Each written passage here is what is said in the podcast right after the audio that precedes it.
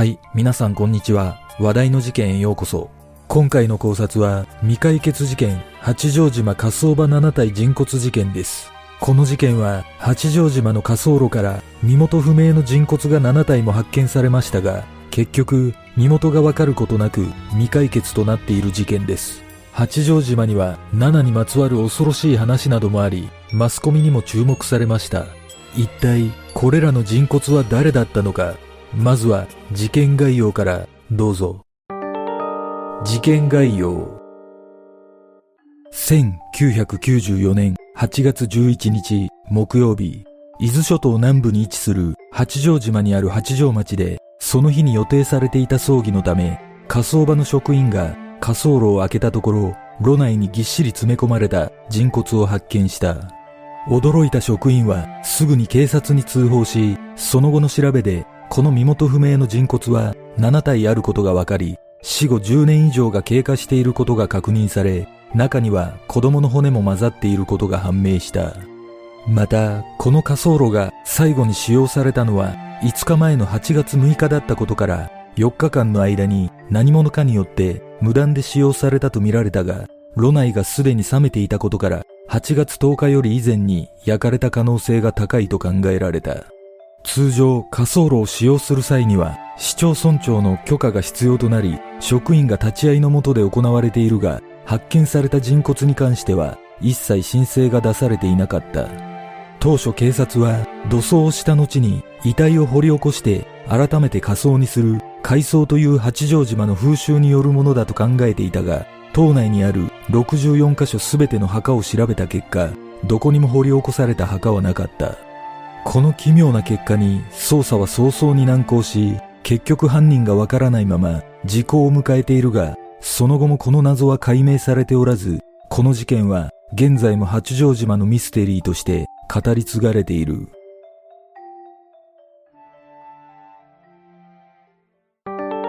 八丈島の風習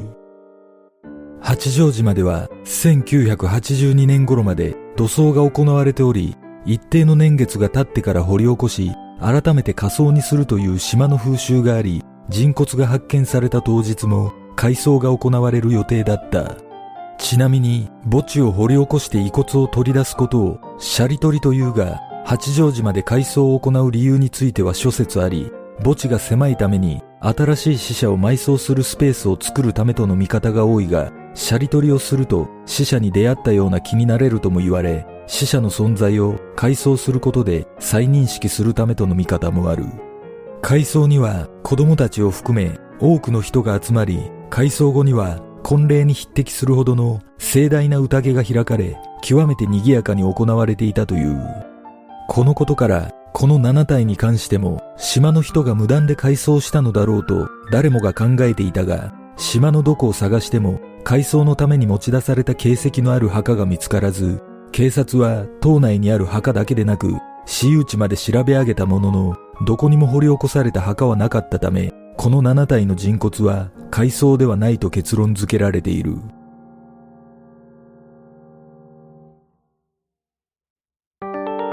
不可解な点。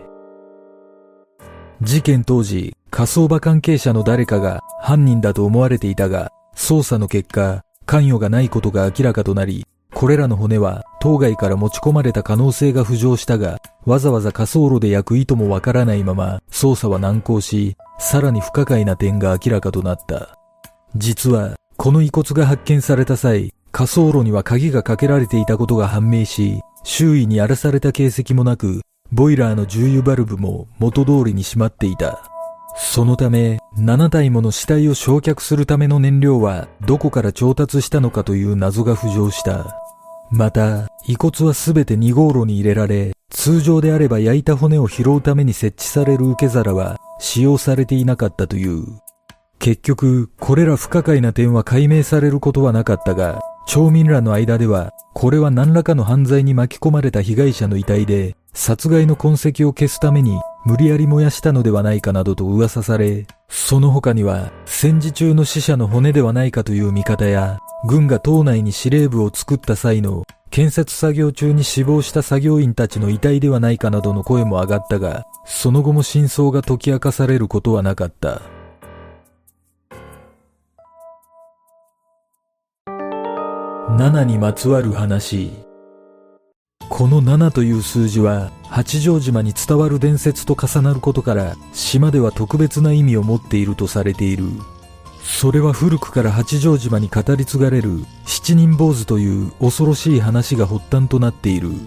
その昔七人の僧侶たちが乗っていた船が嵐に遭い命からがら八丈島の海岸に漂着した。漂流の最中何も口にできなかった僧侶たちは島をさまよったものの食べ物は得られずある村にたどり着いた。しかし僧侶が食料を求めどの家を訪ねても当時八丈島が大飢饉に見舞われていたこともあり誰も食料を分け与えることはしなかった。そればかりか僧侶たちは妙な術を使うとして村人に恐れられ村へ近づかないよう道には柵や罠を設置され食べ物の乏しい山へと追いやられ迫害された。それから数日間は山中の木の実などで何とか飢えをしのいだものの当然それでは命をつなげることはできず僧侶たちは村人を呪って一人また一人と死んでいった。それから村では不吉な出来事が相次ぎ夜になると白装束を着た僧侶の霊が村を歩き回り収穫期には農作物が不作となり家畜は次々に死んだという。そこで村人たちはたたりを鎮めるため山の頂上に七人の僧侶の塚を建てた。しかし坊主のたたりはその程度では収まりきらず現代になってもその山の付近で僧侶の話をしたり悪口を言ったりすると必ず怪我や病気をするという災いに見舞われるという言い伝えがある。実際1952年にはたたりと思わせるような事故が発生している。それは八丈島で道路工事が行われていた際ちょうど7人の僧侶がのたれ死にした場所で10人ほどの土木作業員が坊主、たたれるものならたたってみろ、と冗談で悪口を言うと、その瞬間、土砂崩れが起き、作業員7人が死亡する事故が起きたという。この事故が島の記憶に残り、この7体の人骨事件も7人坊主のたたりではないかとマスコミに注目された。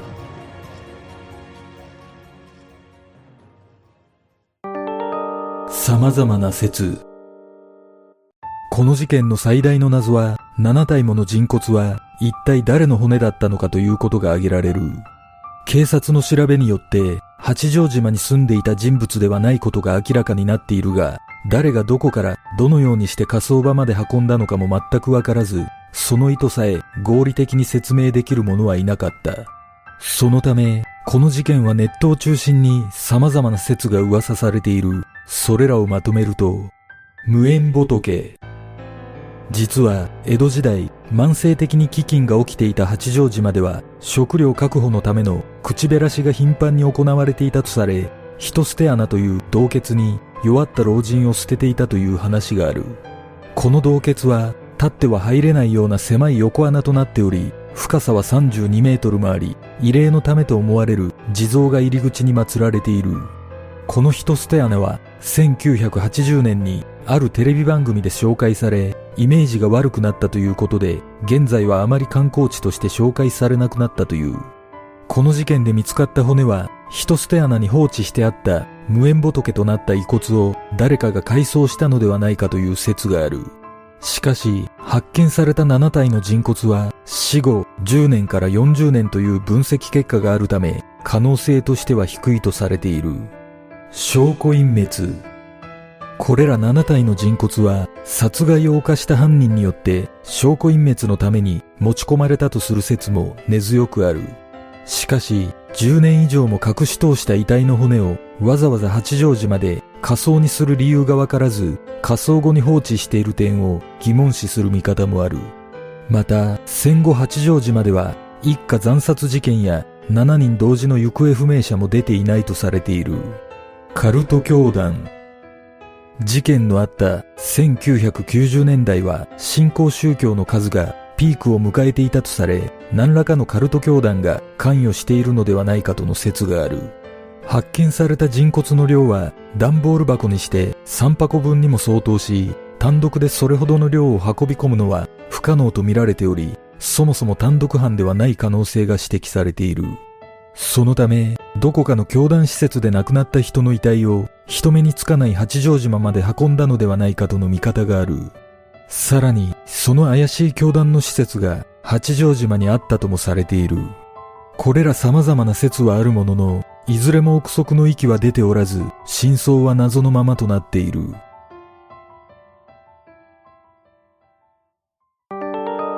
類似事件1989年7月、東京都新宿区の建設現場から35体ほどの人骨が見つかる事件があった。これらの人骨は死後20年以上経過しており、結局警察は事件性なしとして捜査を終了しているが、人体実験の名残ではないかという噂があった。実は人骨が発見された現場は旧陸軍軍医学校があった場所で病院も併設されており校内には人体実験を行っていたとする説で有名な731部隊の研究室もあったという。しかしその後もこの事件について詳しい事実関係は判明せず真相が解明されることはなかった。また2018年11月には東京都足立区の住宅で男性が死亡しているのが見つかりその男性は病死と確認されたがその敷地内から大量の人骨が発見された。その数はおよそ500人分とされ世間を驚かせたが近所の住民によると数十年前からいくつも置かれていたといい。中には埋まった状態のものもあったという。実はここは以前病死した男性の親族が営む標本業の会社がありその会社では人骨を販売しておりそのほとんどがインドから輸入したものだと分かった。これらは医学部の研究などに使用され頭蓋骨は30万円くらいで売っていたという。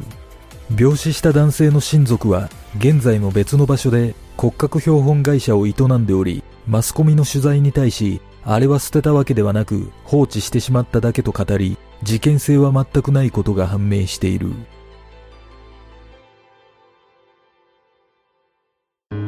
事件の真相とはこの事件は多くの謎を残したまま島民の記憶からも薄れ時効とともに風化しようとしている。ある情報によると当時火葬場の鍵を持っていた人物は6人いたとされており何者かが火葬炉を使用した後しっかりと施錠していることからもそのうちの1本を使って侵入していると考えるのが自然だがなぜかこの6人全員の関与はないと判断されている。また事件後これら7体の骨は警察署内で保管されていたが1995年3月に八丈町の福祉課に引き渡されその日のうちに改装して納骨されたという。実は現在法務省が把握しているだけで無戸籍者は881人となっており把握できていない人数を合わせると1万人にも及ぶとの見方もあり国内にはかなりの人数の無戸籍者が存在すると言われている。このことからも7体の骨はいずれも無戸籍の人物ではないかとの見方もあるが一方で7体全てが無戸籍というのは考えにくいと指摘する声もある。果たしてこれらの人骨は一体誰だったのか火葬場に持ち込んだ理由は何だったのかこの事件の真相とは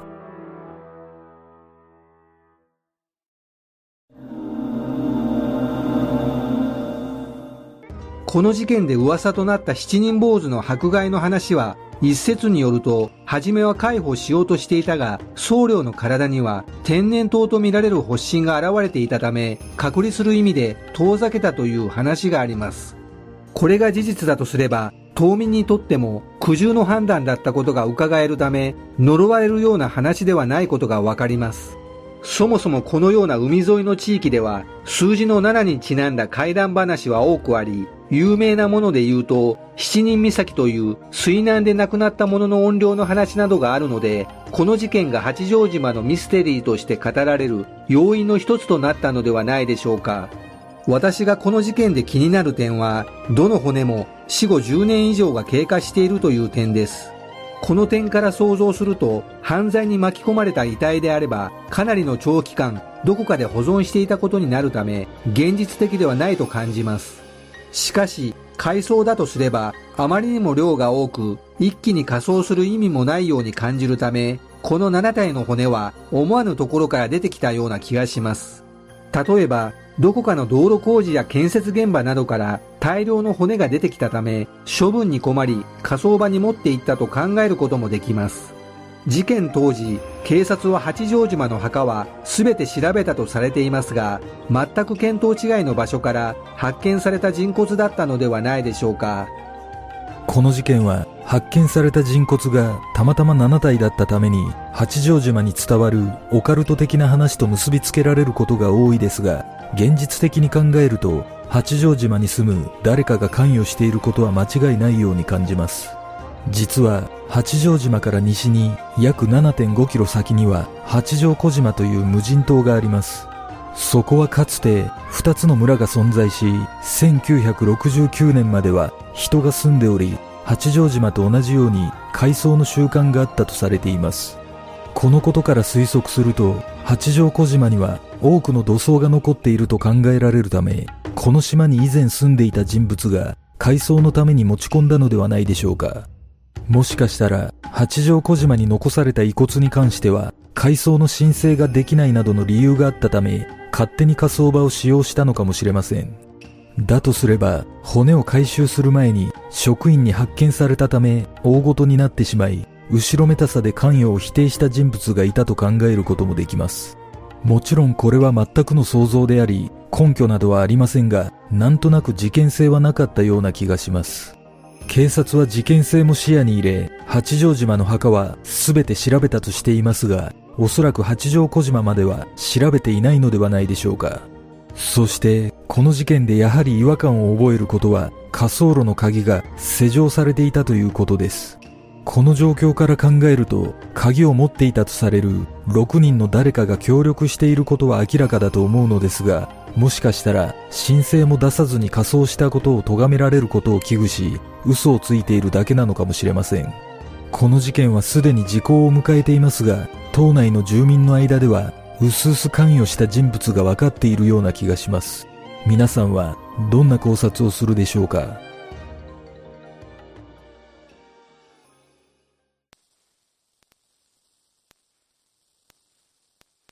では、今回の考察は以上となります。